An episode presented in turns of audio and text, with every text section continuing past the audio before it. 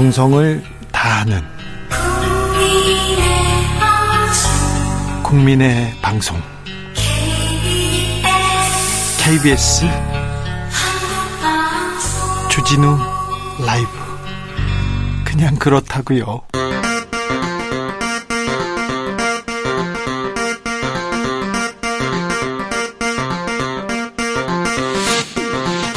주진우 라이브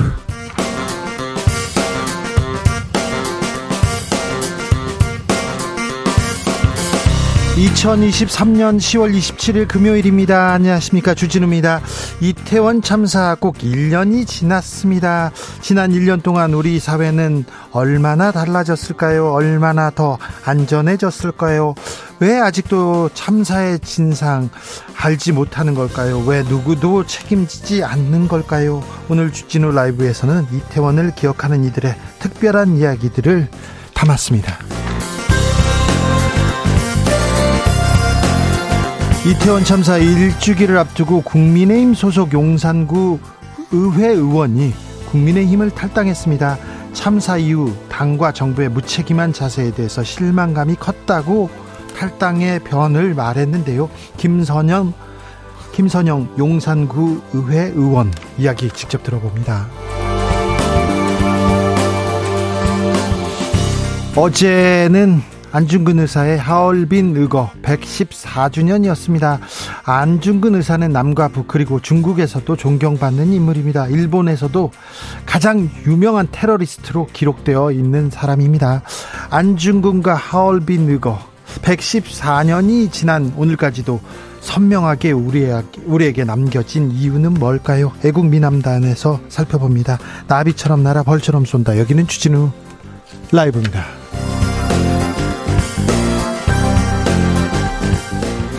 오늘도 자중자애 겸손하고 진정성 있게 여러분과 함께 하겠습니다. 모레가 10월 29일 이태원 참사 1주기입니다. 슬프고 안타깝고 참 떠오르기 떠올리기도 힘듭니다. 그렇지만 꼭 기억하고 기록하고 돌아봐야 하는 날이기도 합니다. 이태원 참사를 추모하는 특별한 시간 2부에서 마련돼 있으니 아, 주목해 주십시오. 자, 이태원 참사에 대해서 하고 싶은 말 있습니까? 피해자에게, 유가족들에게, 생존자에게 전하고 싶은 얘기 있습니까? 참사 아직도 원인을 밝혀 밝히지 못하고 있습니다. 책임자들은 누구도 책임지지 않았습니다. 이 사람들한테도 하실 말씀이 있습니까? 자, 저희가 얘기 들어보겠습니다. 그 이태원의 아픔 조금이라도 어루만지고 헤아리는 그런 시간 가져보겠습니다. 문자는 샵 9730 짧은 문자 50원, 긴 문자는 100원, 콩으로 보내시면 무료입니다. 오늘도 주진우 라이브는 여러분의 편에서 진실의 편에서 정의의 편에서 국민의 편에서 약자의 편에서 열심히 하겠습니다. 주진우 라이브 시작합니다.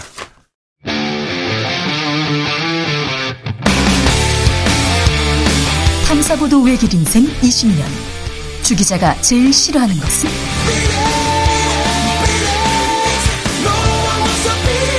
이 세상에서 비리와 부리가 사라지는 그날까지. 오늘도 흔들림 없이 주진우 라이브와 함께.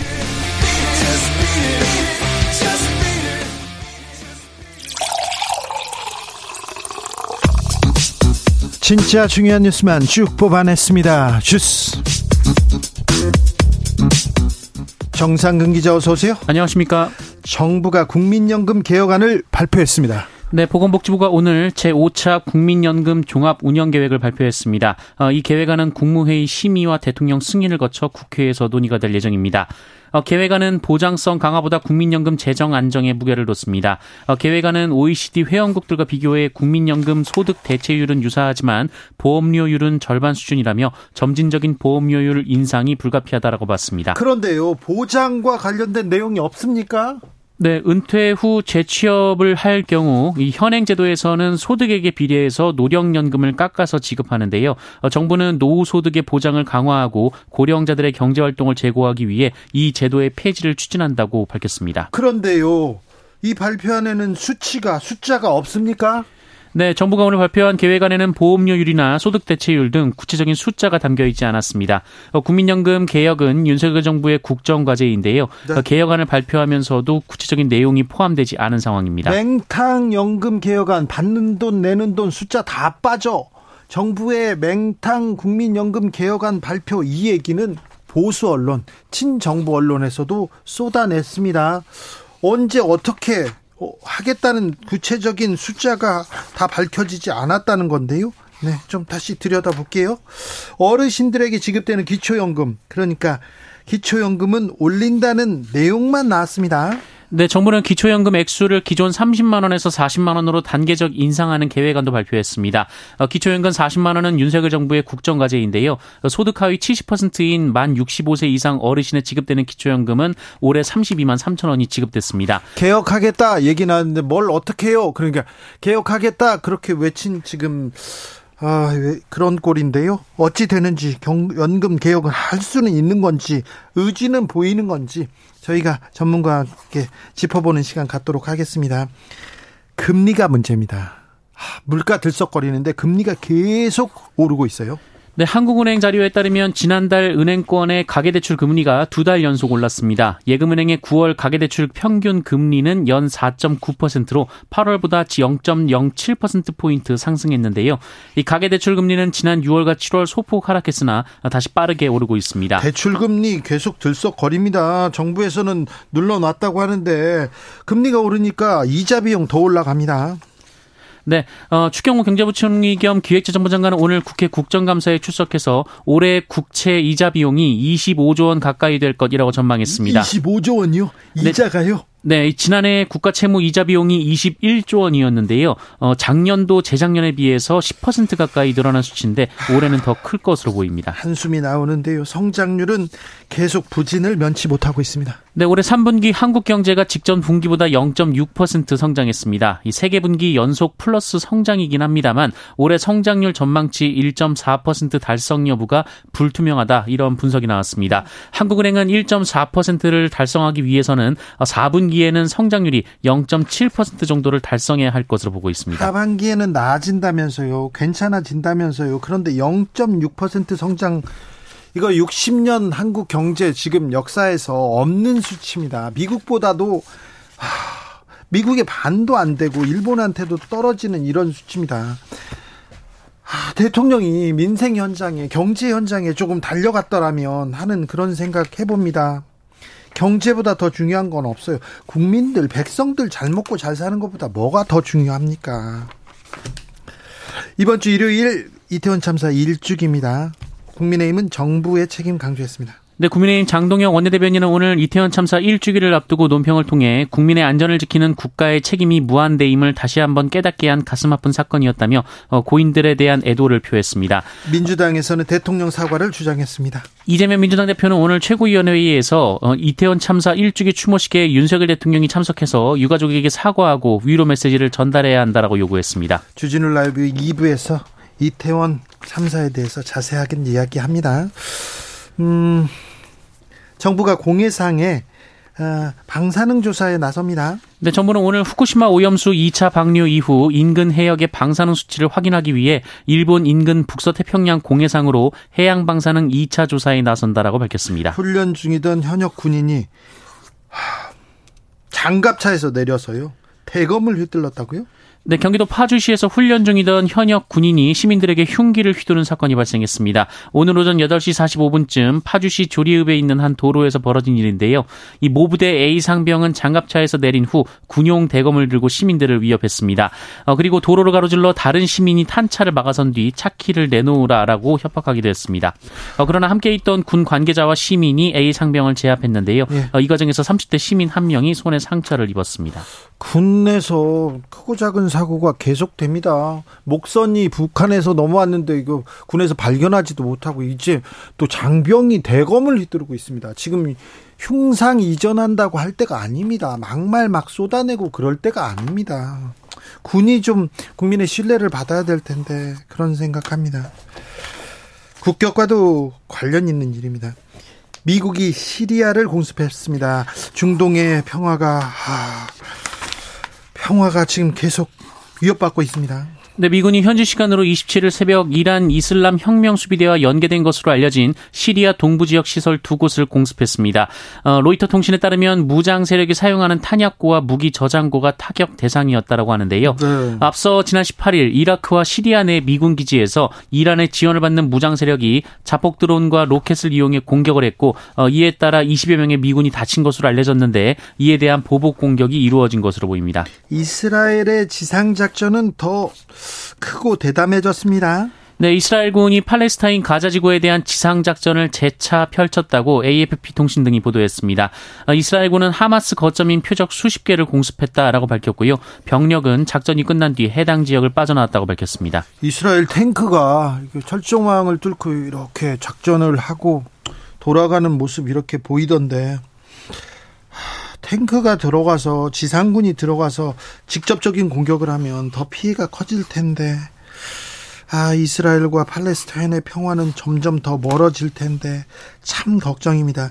하마스와 이란 대표가 나란히 러시아를 찾았어요. 확전 가능성 계속되는 것 같습니다. 네, 하마스와 하마스를 지원하는 이란의 대표단이 현지 시간으로 26일 러시아를 방문해 러시아 외교부 고위 인사들과 회담했다고 러시아 외무부가 밝혔습니다. 러시아는 하마스 대표단에게 가자 지구에 억류된 인질을 즉시 석방하고 러시아인과 다른 국적 시민들을 구출하는 문제를 논의했다라고 밝혔고요. 이 하마스는 이번 회담을 통해 서방의 지원을 받는 이스라엘의 범죄를 막는 방법을 논의했으며 이스라엘 점령에 저항할 수 있는 권리가 있음을 확인했다라고 밝혔습니다. 한편 이스라엘은 즉각 반발하면서 하면서 러시아가 하마스 대표단을 추방할 것을 촉구했습니다. 우회전 일시 정지가 시행됐습니다. 사고가 좀 줄었어요? 네, 운전자가 교차로에서 우회전을 할 때 일시 정지해야 하는 개정 도로교통법이 지난해 7월 시행된 이후 어, 지난 1년간 횡단보도 우회전 시 대인 사고가 전년 동기 대비 6% 가까이 감소했다라는 통계가 나왔습니다. 어, 현대해상 연구소의 통계인데요. 어, 자사 자동차 사고 DB를 활용해 분석했다고 합니다. 어, 특히 횡단보도 우회전 사고로 인한 중상 이상 피해자 수는 네. 전년 동기 대비 36.2% 감소했다고 하고요. 사망자는 발생하지 않았다라고 합니다. 국민의힘 혁신위가 첫 목소리를 냈습니다. 네, 국민의힘 혁신위원회는 오늘 첫 회의를 열고 첫 번째 혁신안으로 당원권 정지 상태인 이준석 전 대표와 홍준표 대구시장, 김재현 최고위원, 최고위원 등에 대한 징계 해제를 김기현 지도부에 건의하기로 했다라고 밝혔습니다. 어, 혁신위원회는 당내 통합과 화합을 위한 대사면 차원이라고 밝혔는데요. 네. 어, 이준석 전 대표는 아량이라도 베풀 듯하는 접근을 반대한다라고 말했습니다. 저는 이런 혁신의 생각이 반대합니다. 죄론치 않았으면 좋겠습니다. 권력의 행포를 지적하는 좀 더 근원 적인 것을 하십시오 하면서 흥 그랬네요. 네, 여기까지 듣겠습니다. 정상근 기자 함께 했습니다. 고맙습니다. 주진우 라이브.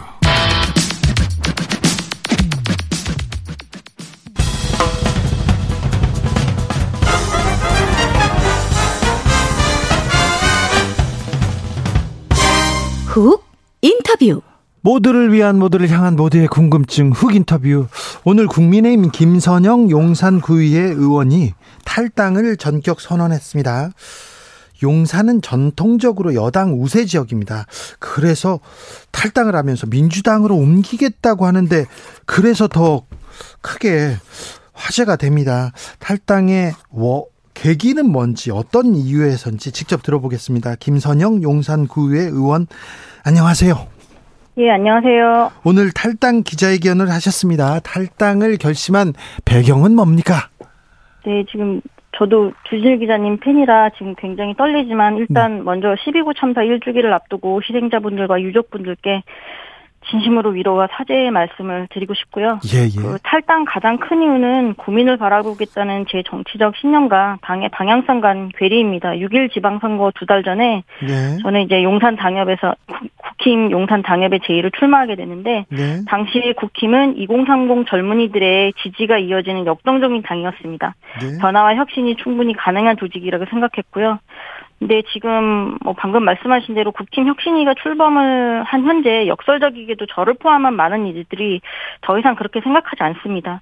본격적인 내적 갈등은 12구 참사 직후부터 시작됐고요. 네. 수백 명의 사상 젊은 청년들이 그렇게 그 어, 용산 한복판에서 죽었는데도 당이 보인 미온적인 태도, 네. 그다음에 뭐 저희 그 정부의 태도, 그다음에 구청의 태도 이를 따라 수동적으로 또 움직인 저에 대한 부끄러움이 어, 저를 고뇌하게 됐습니다. 네. 어, 저를 고뇌하게 했습니다. 네.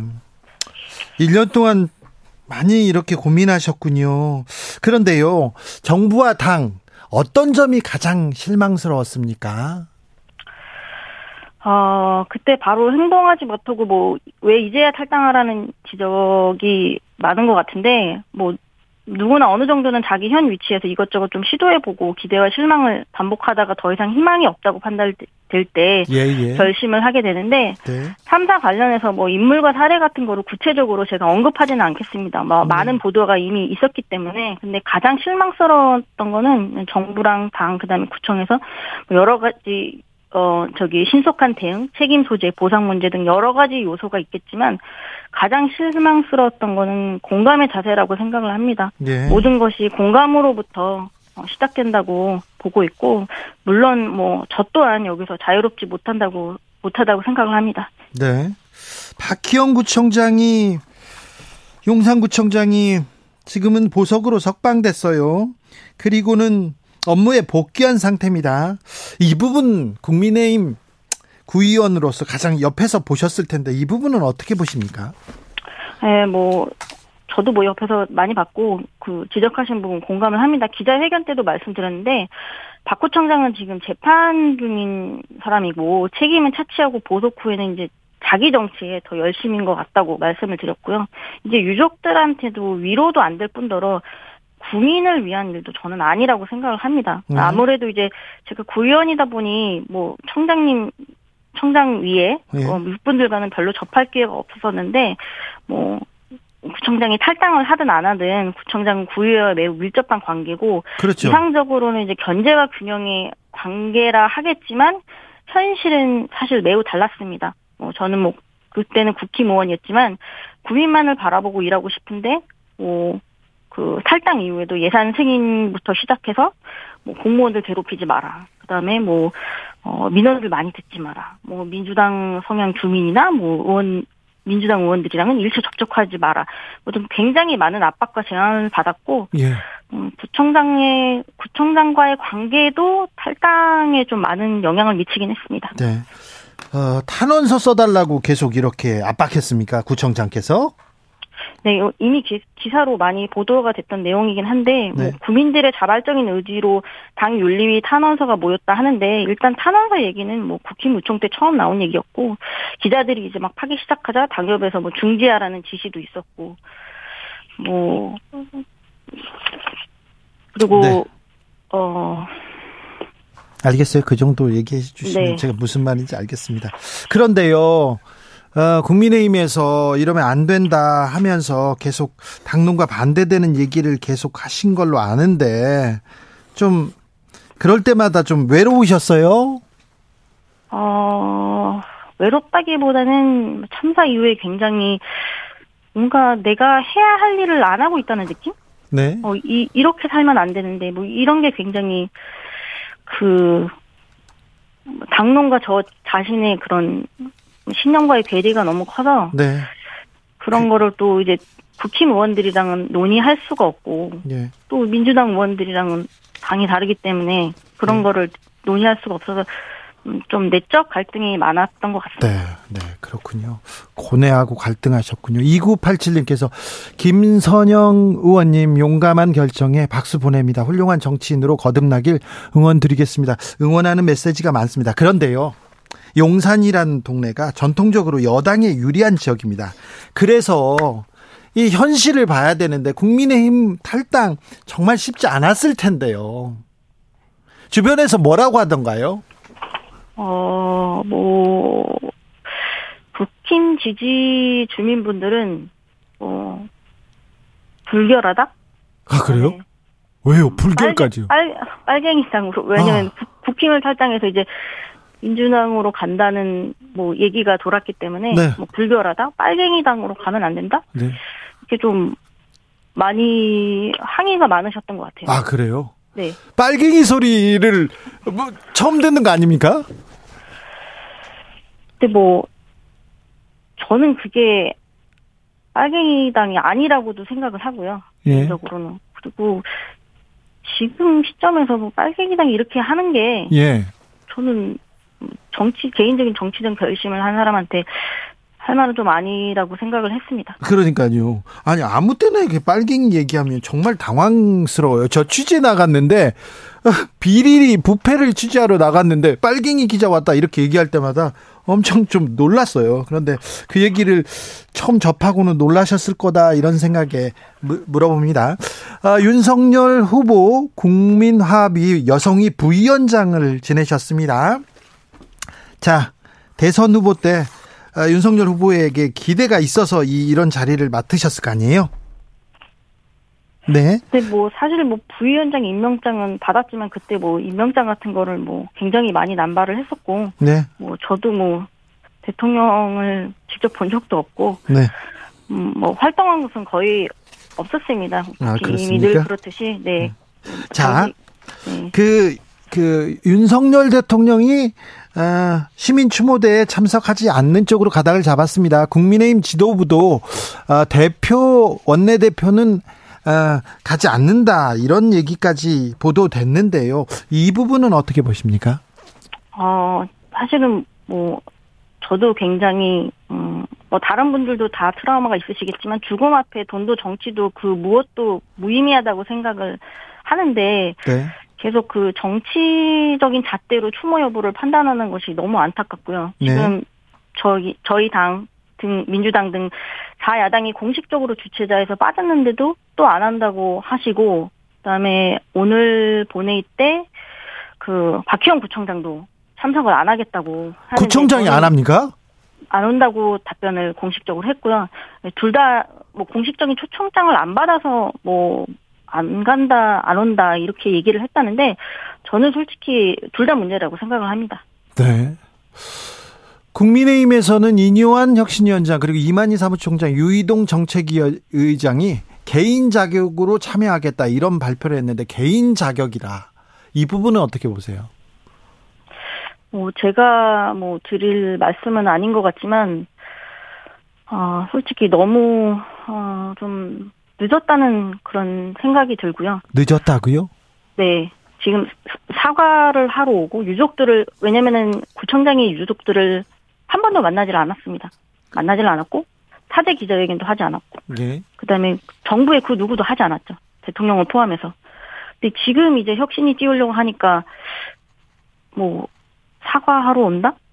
행사에 그 추모제에 참석을 한다? 저는 조금 뭐라 그러지? 어, 가식적인 것 같습니다. 네. 야, 이태원 참사 특별법, 음, 아직도 국회에서 계류 중입니다. 이태원 참사 관련돼서 특별조사본부가 꾸려졌지만 아직도 참사의 원인이 밝혀지지 않고 있습니다. 그 어떤 책임자도 책임지는 사람은 없었고요. 왜 이렇게 어려운 것 같습니까? 왜 이렇게 진상규명이 안 되는 것 같습니까?